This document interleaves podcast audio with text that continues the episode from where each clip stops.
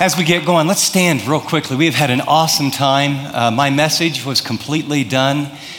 Uh, Carrie and Anna, thank you all. What you did, what you said, what you modeled is everything I wanted to say. Isn't it? I mean, they modeled very specifically. They took an event and they were generous, and then a young girl went into a lifestyle that radically changed her life, the people around her, four orphanages instead of one. And it happened because parents didn't see generosity as we decided to give a big gift once. But in the midst of a lot of pain, they decided to teach their children what it looks like to be generous over the long haul with clear intentionality, very specific goals, and with a real heart of joy. So, um, my mission is to try and follow up on what you all have done. And so, I'm going to pray God will give us great grace to do that. The other part was that music was awesome.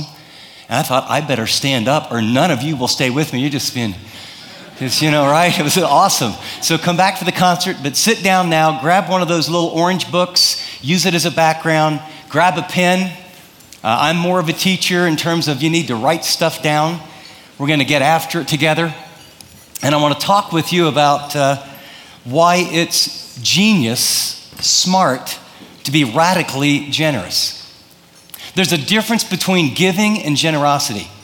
I came up around a great group that discipled me. I memorized hundreds of verses. I learned how to meet with God first. I've been doing that for probably 35 years now. Uh, I learned to share my faith. I learned great skills, and I was around people who modeled it. And so I learned to tithe early. After that, I learned to be a progressive giver. So by the time I was in my early 20s, I gave 30% of my income away. And because of my personality and probably some unintended consequences of those that taught me very well, I thought I was just a cut above other people that gave less than 30% of their income. And so what I learned was how to give. John Saville taught me how to be generous.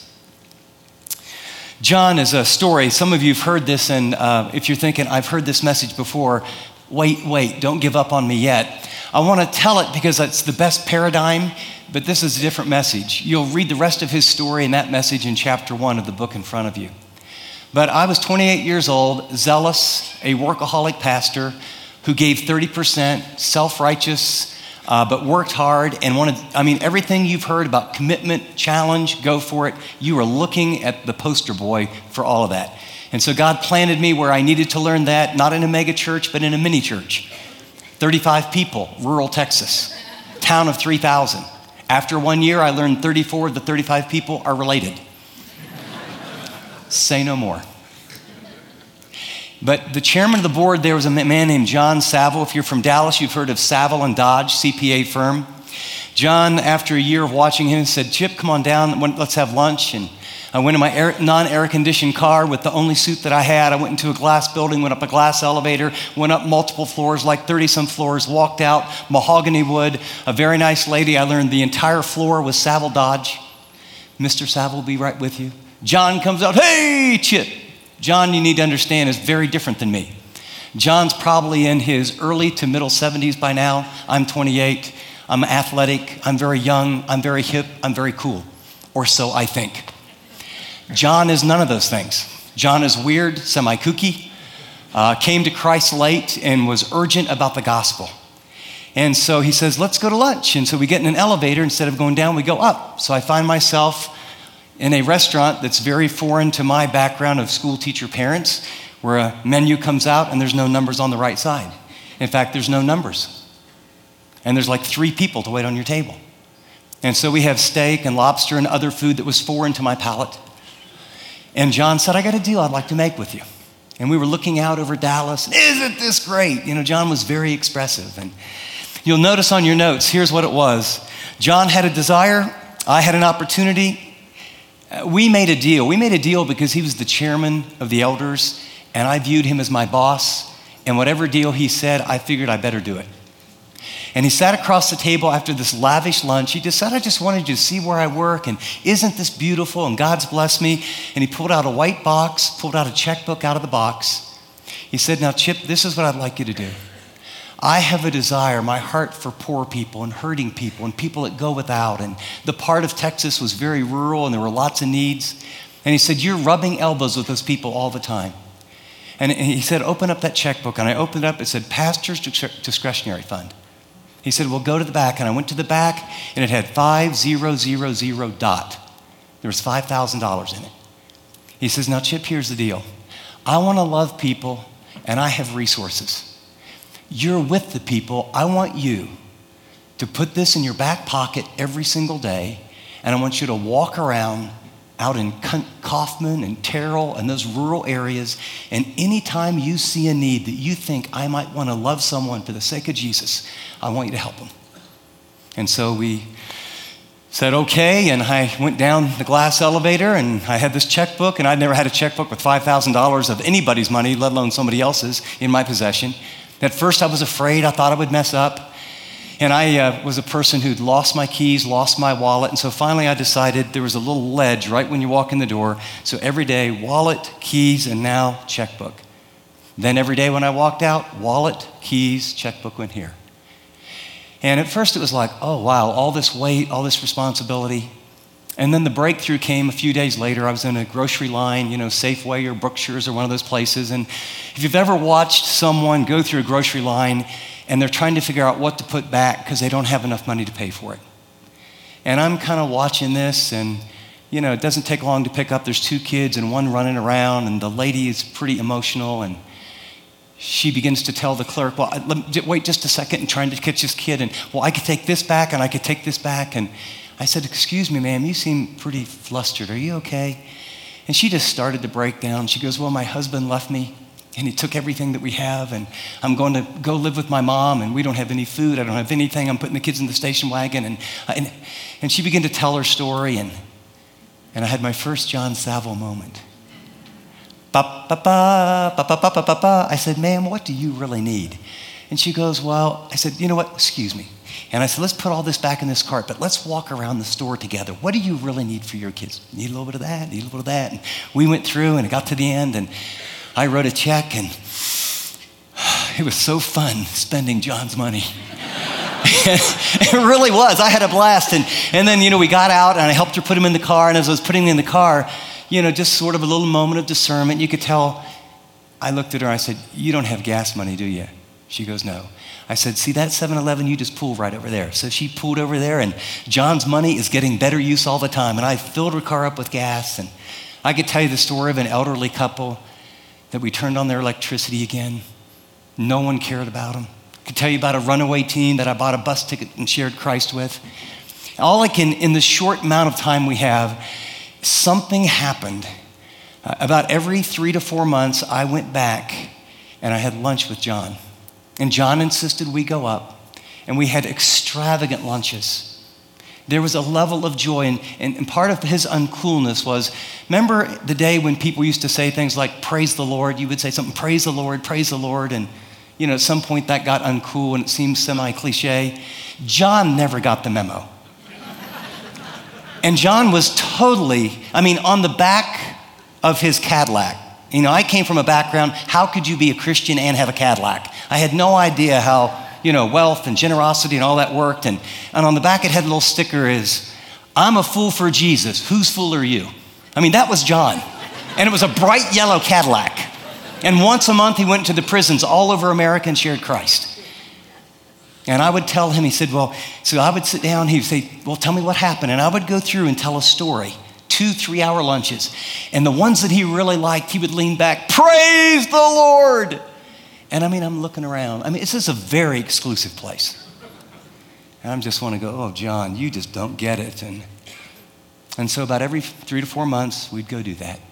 And on the bottom, what I want to show you is something that happened in my life because when we think of generosity, sometimes we can get it so missionally minded, so around commitment, so around challenge, so much about the outcomes that are supposed to happen, and there's certainly a clear place for that.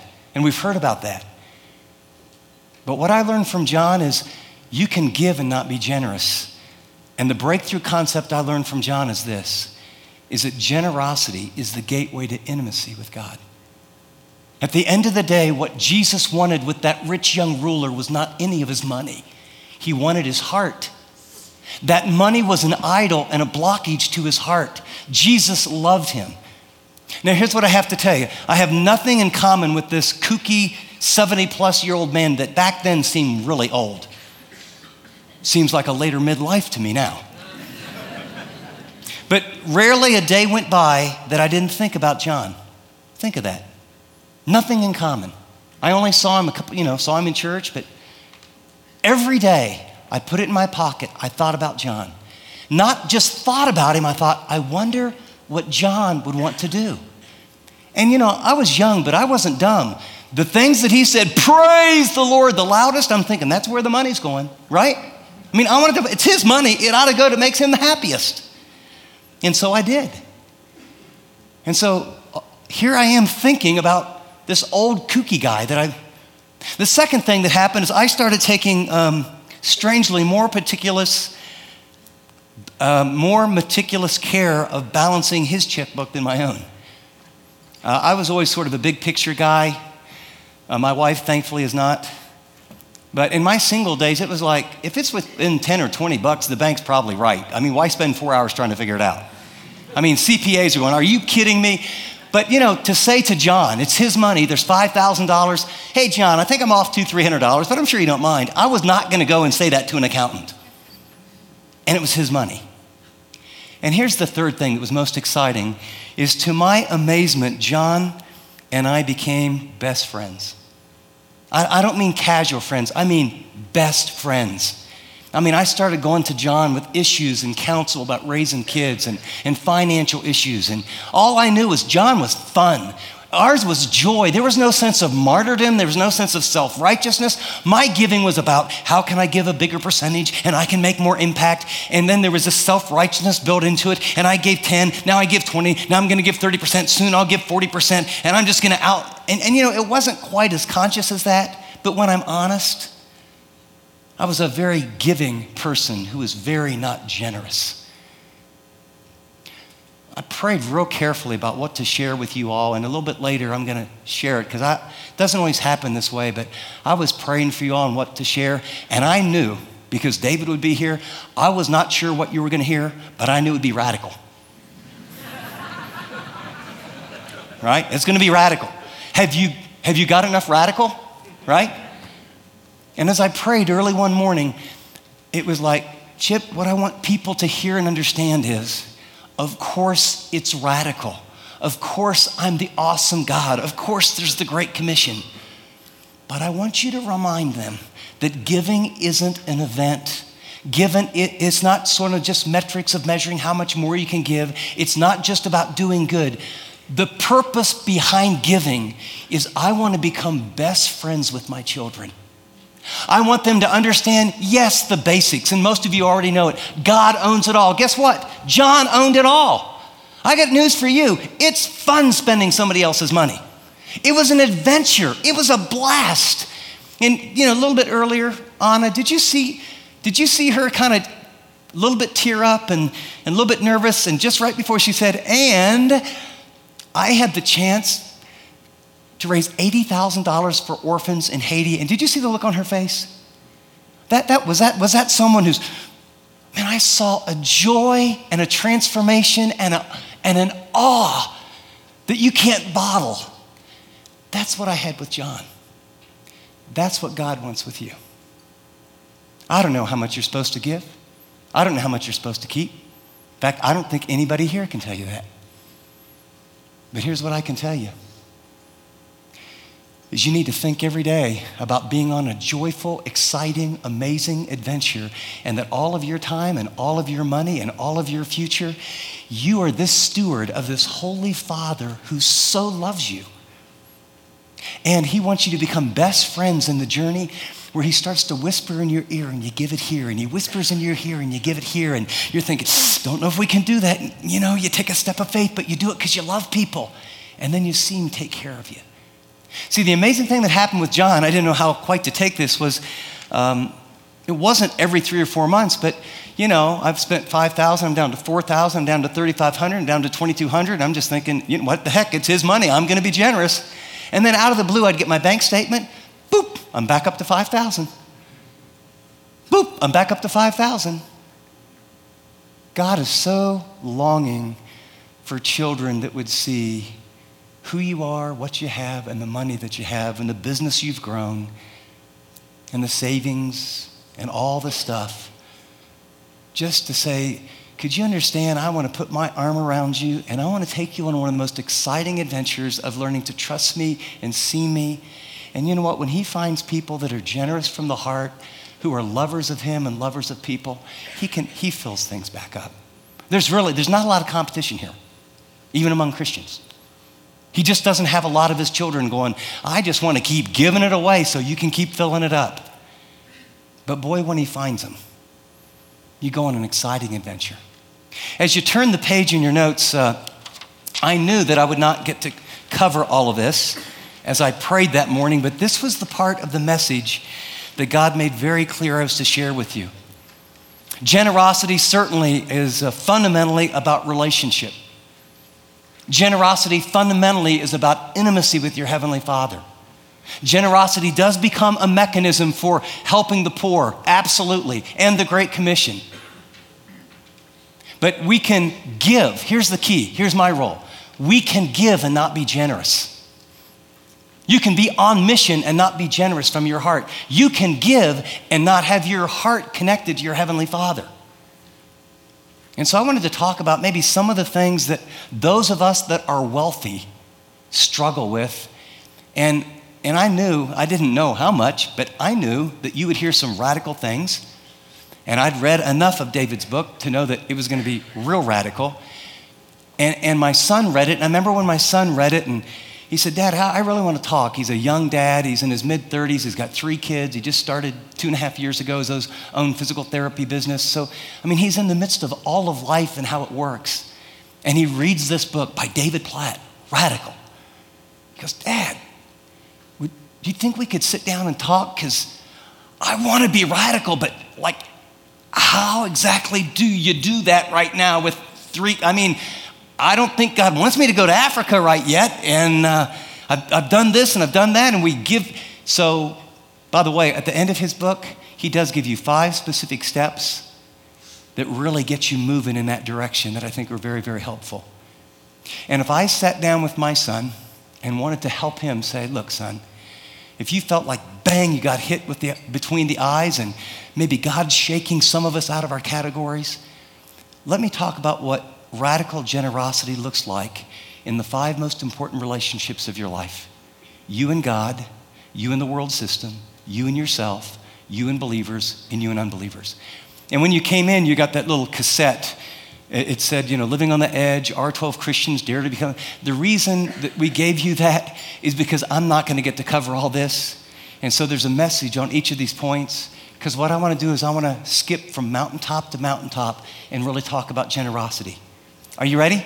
Got your pen out? The linchpin to lavish generosity, and I'm so glad that I'm on the same page with all the other speakers, it's surrender.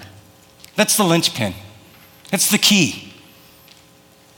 After not one, but one, two, three, four, five, six, seven, eight, nine, ten, eleven chapters of relationship and grace and the clearest explanation of the gospel, chapter 12, looking back on what God has done for us. Therefore, I urge you, my brothers and sisters, in view of God's great mercy, that you present, aorist tense, point in time, certain day, certain time. You present yourself, your body, as a living and holy sacrifice acceptable to God. This is his logical, or, or this is your spiritual or logical service to him. Translation If the question ever came to your mind, I wonder what God really wants from me, Romans 12 1 is the answer. He wants you. He wants you way more than your money, way more than your time, way more than all those other things. He wants you. Offer is a point in time your body. What do you do with your hands? What do you do with your mind? What do you do with your feet? That's what God is really after. A little perspective maybe on our, on our rich young ruler. It's interesting, the rich young ruler came and said, What must I do to inherit eternal life? He didn't say, What does everyone else in the world need to do? He said, What must I do? And so Jesus quotes the second half of the commands. The first tablet is on your relationship with God, the first four. The last six are your relationship horizontally with people. So he goes through all the people ones and realizes this young man has an idol in his life. And so the reason he said, sell all that you have, isn't that selling all that you have is a prerequisite to becoming a Christian. It was because there's an idol in his heart that didn't make room to receive Jesus. He needed to sell all he had because he asked, What must I do to inherit eternal life? And then I love David's insight there is in that day, if you were rich, you were thought to be in great standing with God. And so, if this is true of the rich, how can anyone be saved? And Jesus says, rich, poor, anyone else, it's impossible. Slash, it's grace, it's a gift, it's by faith. When Nicodemus came to Jesus, he needed to surrender too. But he didn't need to give everything that he had. He needed to surrender his works, religious righteousness, and his own self dependency in a system and realize he needed to be born again. When the woman at the well came to Jesus, her issue was the same. She needed to surrender, but she didn't need to give everything she had. She didn't have anything anyway. She needed to surrender her shame and her guilt that made her feel like she was unworthy of receiving anything that anyone could give, let alone a man, let alone the Savior of the world. What I can tell you is the linchpin of lavish generosity is surrender. And here's what I know in this conference God has a surrender message for everyone in this room. I don't know what it is, and no one can tell you what it is. I know some people that they would gladly. I have a friend who, if God would have told him, give every all the money that you have, he would have written a check, sold everything tomorrow. Just don't take away his guitar and his music. He was a very popular songwriter He became very famous, and it was his God. And in his journey, God said, I want you to lay down your guitar and stop writing songs. And it was for two years. But he had a huge contract with Columbia. He said, The only songs I can write are about God. They said, We're not selling those. And God just told me to put down my guitar. What is it? By the way, chapter 12 is lordship surrender. This is what normal Christians do. You get saved in chapters, end of three, chapter four and five. What, where do you hear God speaking to you? See, what he wants more than, okay, I'm going to go home and give 10 more percent, or I'm going to give half my percent. I heard this story, I'm going to do this.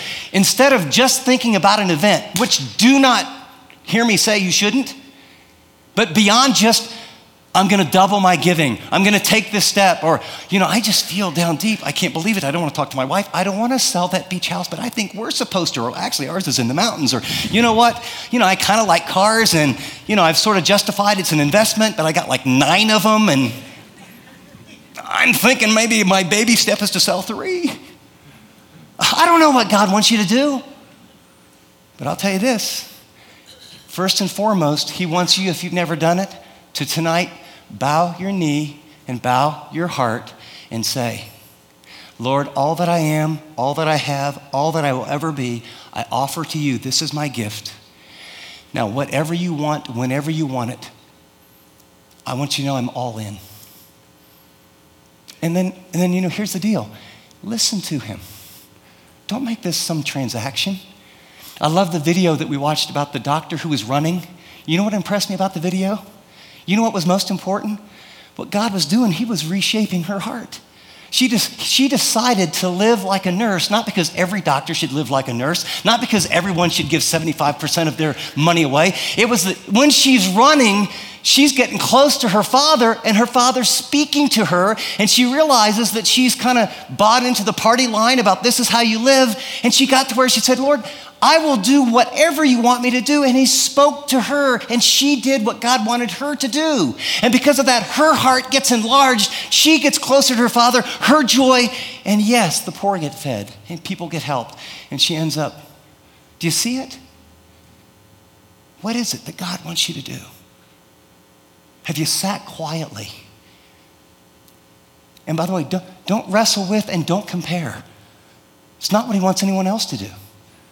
And would you be willing? Here's the scary thing Lord, I will do whatever you would show me. and sit quietly. Here's what I will guarantee if you've been struggling with answers to prayer, this one will come pretty quickly. and if it sounds a little unreasonable, that it would glorify God, help a lot of people, be a significant sacrifice, and scare you a little bit, guaranteed that's not from you. Some of you have to think on that one just a minute. Let me do that one more time. If what comes to your mind when you sit quietly will glorify God, help a lot of people, make you a little bit afraid, cause you to take a little bit of risk, and make, be involved in sacrifice, that's the Spirit of God. Second, the enemy of lavish generosity is the world system. Do not be conformed any longer to the pattern of this world, but be transformed by the renewing of your mind. Then you'll be able to test, literally, it was a, a word used for testing the quality of metal and its purity. Then you can test or approve what God's will is that which is good, pleasing, and perfect. And so, here, what I want you to know is that there's an enemy to being a lavish, generous person. And I, I put the little verse there, first, uh, 1 John 2 15 through 17. See, you have a relationship with God, and what's, what did Jesus say? What's God really want? Love the Lord your God with all your heart, all your soul, all your might, all your strength. Well, the enemy of your soul wants to seduce you. And there is an enemy called Satan who has an agenda, who's created a pattern or a world system, and your flesh is drawn to that world system. And what he promises is that success, security, and significance comes through the lust of the flesh, the lust of the eyes, and the pride of life. There's very few times in the Bible, I think it's always exciting when someone says, you know, the world, and then another passage describes the world. First John says, Love not the world, nor the things that are in the world and all that is in the world, the lust of the flesh, the lust of the eyes, and the pride of life. It's not from the Father, but it's from the world. And then he goes on to say, and those who love the world, the love of the Father is not in them. Every time you go out the checkout stand, the world is right in front of you. There's Forbes screaming at you, saying, you know what, you got to have so many zeros, and this makes you a someone. And Cosmo or Men's Health is saying, you either need surgery or start really working out because you need to look like this and have this kind of a body, or you need to have this kind of a house. You need to wear these kind of clothes. And you know, the world, it just screams at you. You, know what commercials are? Commercials are designed to make you discontent with what you have. That's why you have to so limit what goes into your mind. Notice he didn't say, Stop, literally, the grammar here is stop allowing this world to squeeze you into its mold, but start, it's in the passive voice, allowing your mind to be renewed by the truth in order that you could experience God's will, which is good, acceptable, and perfect. So you got to be so careful because you're a product of your thought life. Don't go home thinking, I'm going to try hard to be more generous. Don't try hard to be a better Christian. It doesn't work. Transformation comes by the renewing of your mind. That's why, of all the things, you talk about being generous, give God the first portion of your day. You give God the first portion of your day and say, I'm going to be early. I was not a morning person.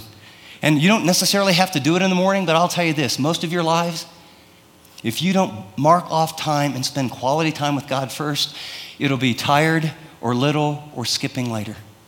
You'll never be a generous person until you know your Father's heart. You need to have not once a month lunches with your Father. You need to have daily times where you feed on the manna of His Word and you open up your heart and you say, You know, I just want instructions for today. I want you to remind me that I'm a beloved child. I want you to remind me it's not my performance. I want you to remind me how much you love me. I want you to remind me how generous you've been with me. God, I want your spirit to be so important inside of me that I love the people. I don't know who you're going to bring across my path, but I'm, I'm on an adventure. What do you want to do with the time you gave me? What do you want to do with the money with me? By the way, this is for rich Christians like us. Something I, that's been a good habit for me Uh, I did this accidentally because someone, I was speaking somewhere and a guy gave me an envelope and had 10 $100 bills. And it started this journey for me. And I don't know why, I just got it. One, I thought, well, I didn't think they should need to pay me anything. And, and God just sort of, you know, that little small voice said, you know what, just put this in your briefcase and I'll just tell you who to give this $100 to. The mindset of walking around every day looking for who should I give a hundred bucks to. I remember this guy wandering is from another country. He was out there and I'm driving and I got my oil change and he's there. I'm going, God says, he's one. You're kidding me. No. So I go and he's walking, you know, you're walking toward a guy. He's going, hey, you know, he thinks I'm a weirdo. So I remember pulling over there. He said, no, no, no, come here. And he's from another country. I ask about his family, a heavy, heavy accent. He goes, look, Jesus wanted you to know that he loves you today. Jesus? He was a Middle Eastern guy. I said, yeah. And here's how he wanted to show you. And he looked at that. For me? I said, yeah. He said, why? I said, because he loves you. The guy walked away kind of going like this. And I walked away going, man, this is like the John Saville days. Most of you, couldn't you keep six or eight or ten hundred dollar bills with you? And just look for who to put it in someone's pocket the right time and the right way? I will tell you what, see, what, what happens if we make it so mechanical? What's my percentages? What about this? What about this? What about that? You need to have that kind of a game plan. And then what, what you want is eyes that are always saying, Oh, Jesus, who do you want to love today through me? It's your money, it's your time. Three things I uh, thought of here that jotted down in my journal early one morning. Here's dangers for us rich people.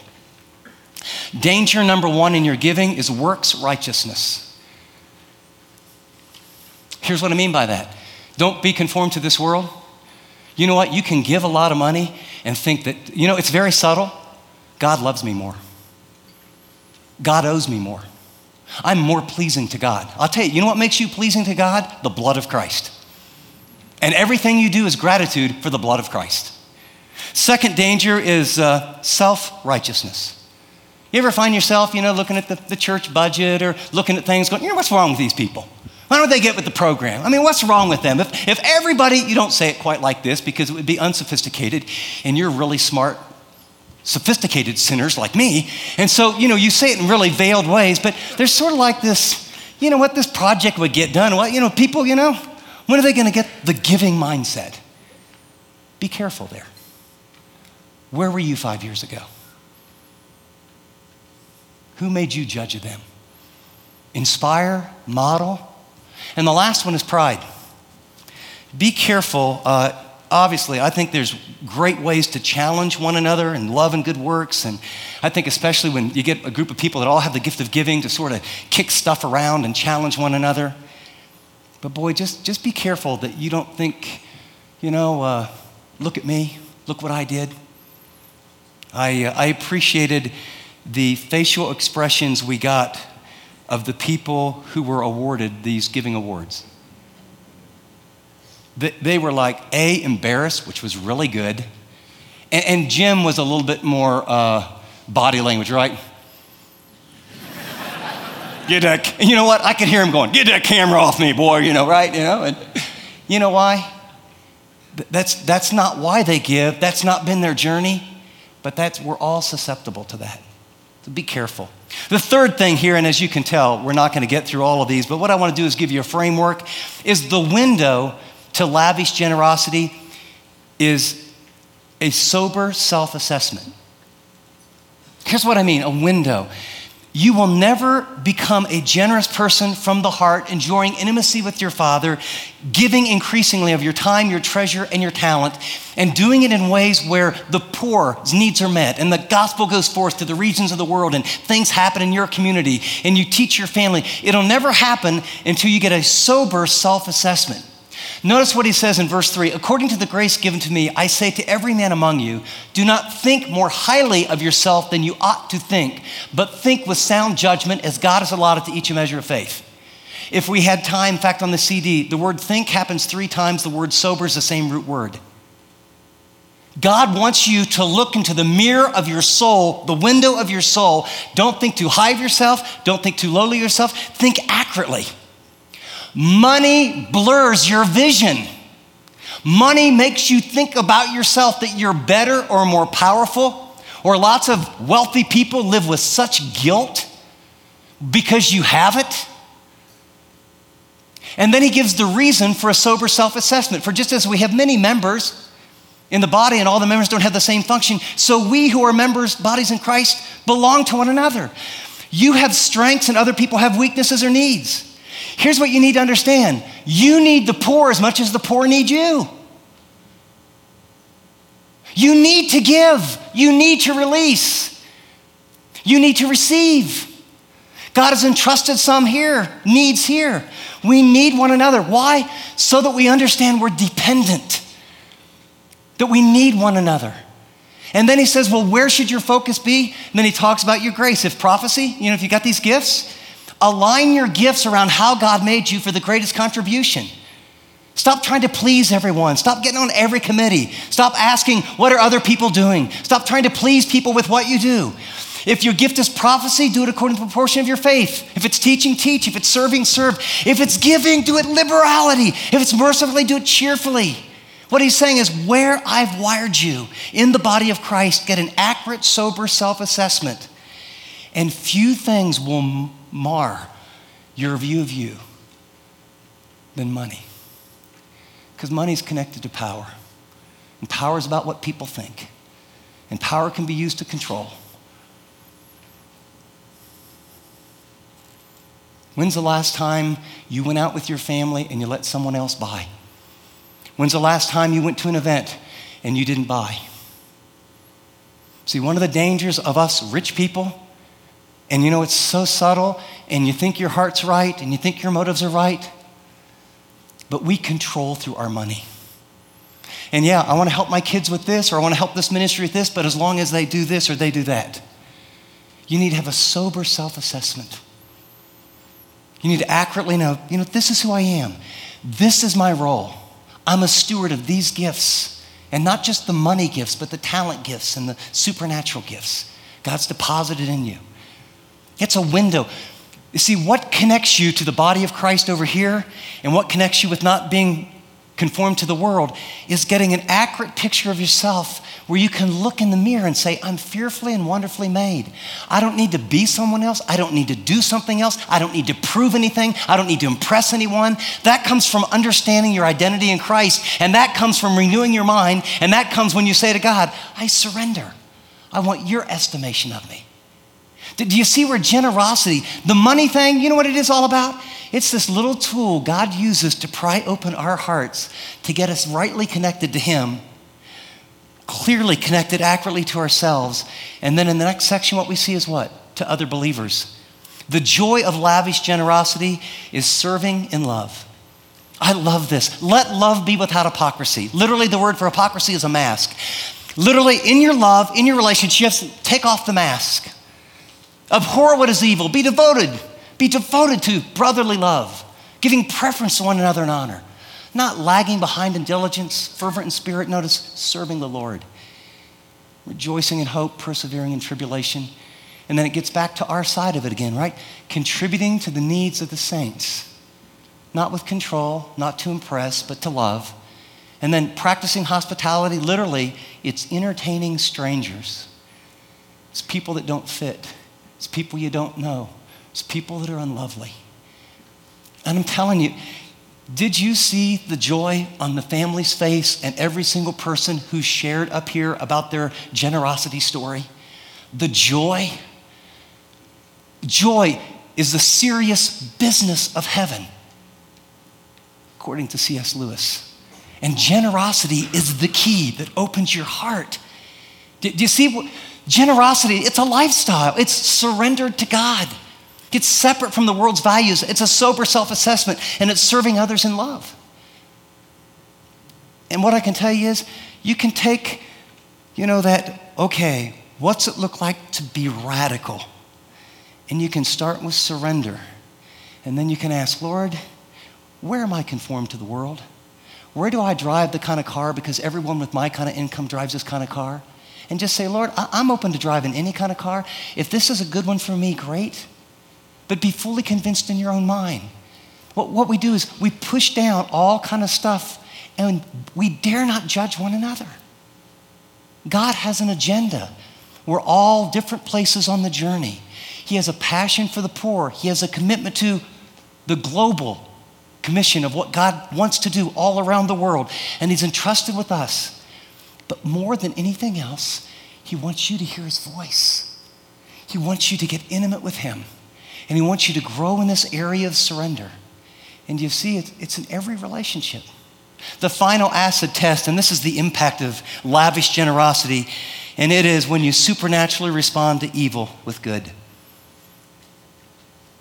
It's very interesting. It says, Bless those who persecute you. Bless means to desire the salvation of someone, to do good for them.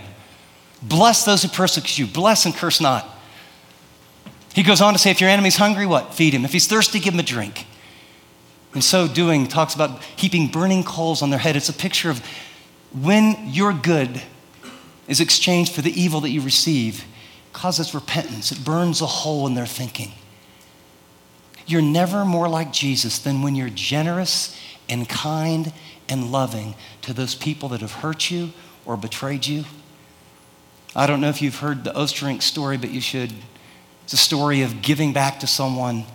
You know, how many of you have ex mates or ex bosses or ex business partners that if you got in a small group and it was safe and you could be absolutely honest, there is still bitterness and hurt and unforgiveness. You know what generosity is? Do for them what God did for you. Bless them, pray for them. If, if possible, do good for them, care for them. Uh, do things that may, they may never know it's you. If you ever want your heart changed towards someone, do good, forgive, release, love. Does this ring a bell? Father, forgive them. They know not what they do. This generous act of forgiveness as he was being killed. And it must have been contagious because what did Stephen say? Father, forgive them. What I want you to hear is generosity is not an event where you come to a conference, get fired up, and say, I'm going to give X more percent. That's step one. Generosity is a lifestyle where you begin to say, God, I want to be surrendered to you. I long to be progressively separate from the world's values as I renew my mind. I want to get an accurate view of me so I do exactly what you want me to do with the group of people in my giftedness to love and bless people. It's not just writing a check, it's exercising my gifts in my heart. And then I want to do life in authentic community where the real me shows up and meets real needs for the right reason in the right way. And there's this backlash of joy as I give it out to others. And in a fallen world, you're going to get ripped off. And when you get ripped off, you will never be more generous or more Christ like than when you do the very opposite. Do not be overcome with evil, beloved, but overcome evil with good. Those are our marching orders. With my son who read the book, we're on a journey to say, what's it look like What's it look like to be a generous, lavish R12 Christian? Father, thank you so much. Thank you for the example of Carrie.